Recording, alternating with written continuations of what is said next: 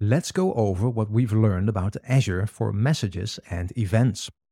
Just like any category in Azure, working with messages and events in Azure can be done with many services. Some of them can automate processes.